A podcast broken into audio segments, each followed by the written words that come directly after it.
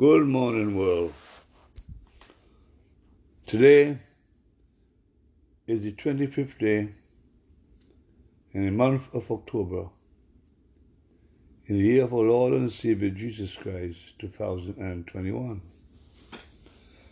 Today's reading shall be taken from the book of Acts, chapter 9, verses 1 and continuing. Meanwhile, Saul was still breathing out murderous threats against the Lord's disciples. He went to the high priest and asked him for letters to the synagogues in Damascus, so that if he found any there who belongs to the way, whether men or women, he might take them as prisoners to Jerusalem. As he neared Damascus on his journey, suddenly a light from heaven flashed around him. He fell to the ground and heard a voice say to him, Saul, Saul, why do you persecute me? Who are you, Lord? Saul asked. I am Jesus whom you are persecuting. Now get up and go into the city, and you will be told what you must do. The men traveling with Saul stood there speechless. They heard the sound, but did not see anyone. Saul got up from the ground, but when he opened his eyes, he could see nothing. So led him by the hand into Damascus. For three days he was blind and did not eat or drink anything. In Damascus, there was a disciple named Ananias. Lord called to him in a vision, Ananias. Yes, Lord, he answered. Lord told him, Go to the house of Judas on Straight Street ask for a man from Tarsus named Saul, for he is praying. In a vision, he had seen a man named Ananias come and place his hands on him to restore his sight. Lord, Ananias answered, I have heard many reports about this man and all the harm he has done to your holy people in Jerusalem. And he came here with authority from the chief priests to arrest all who call on your name. But the Lord said to Ananias, Go. This man is my chosen instrument to proclaim my name to the Gentiles and their kings and to the people of Israel. I will show how much he must suffer for my name. Then Ananias went to the house and entered it. Placing his hands on Saul, he said, Brother Saul, the Lord Jesus, who appeared to you on the road as you were coming here, has sent me so that you may see again and be filled with the Holy Spirit. Immediately, something like scales fell from Saul's eyes, and he could see again. He got up and was baptized, and after taking some food, he regained his strength. Saul spent several days with the disciples in Damascus. At once he began to preach in the synagogues that Jesus is the Son of God.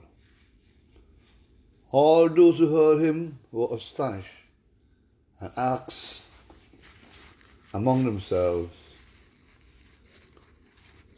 Isn't he the man who is havoc in Jerusalem among those who call on his name?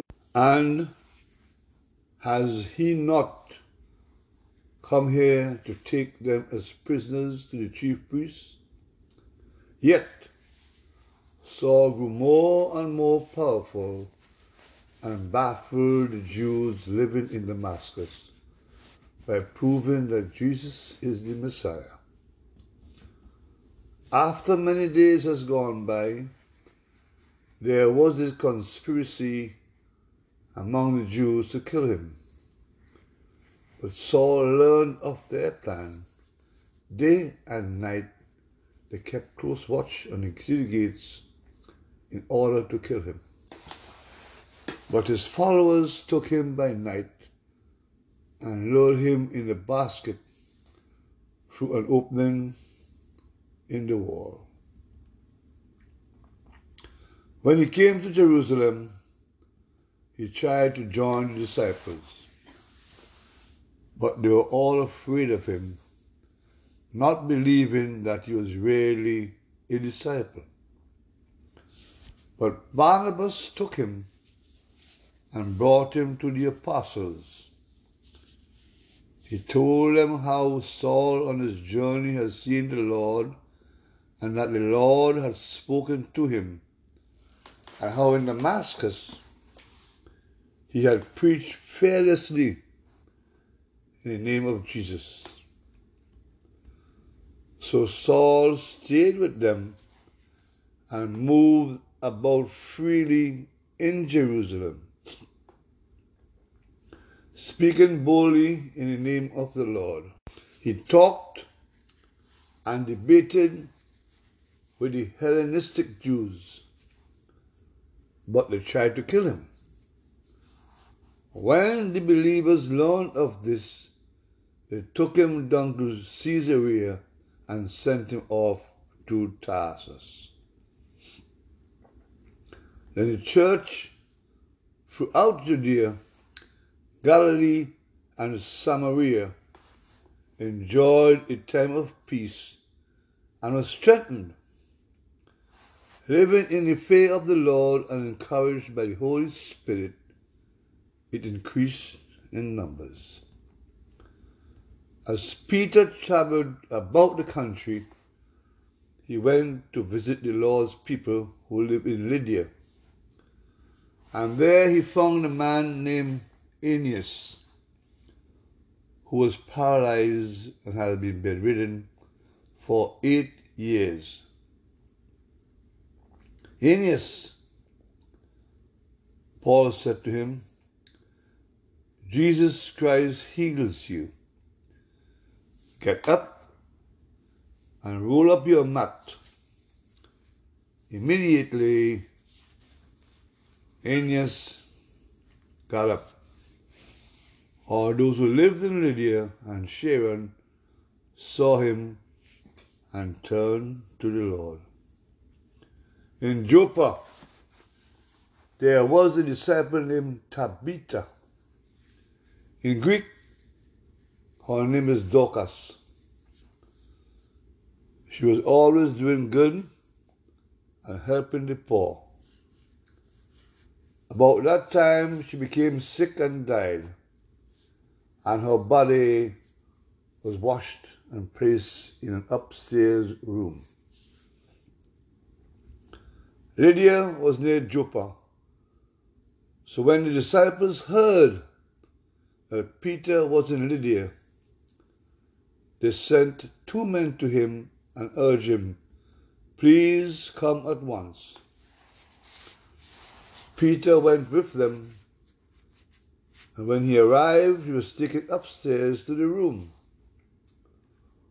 All the widows stood around him crying and showing him the robes and other clothing that Dorcas had made while she was still with them.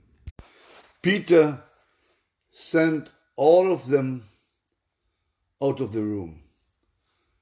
Then he got down on his knees and prayed.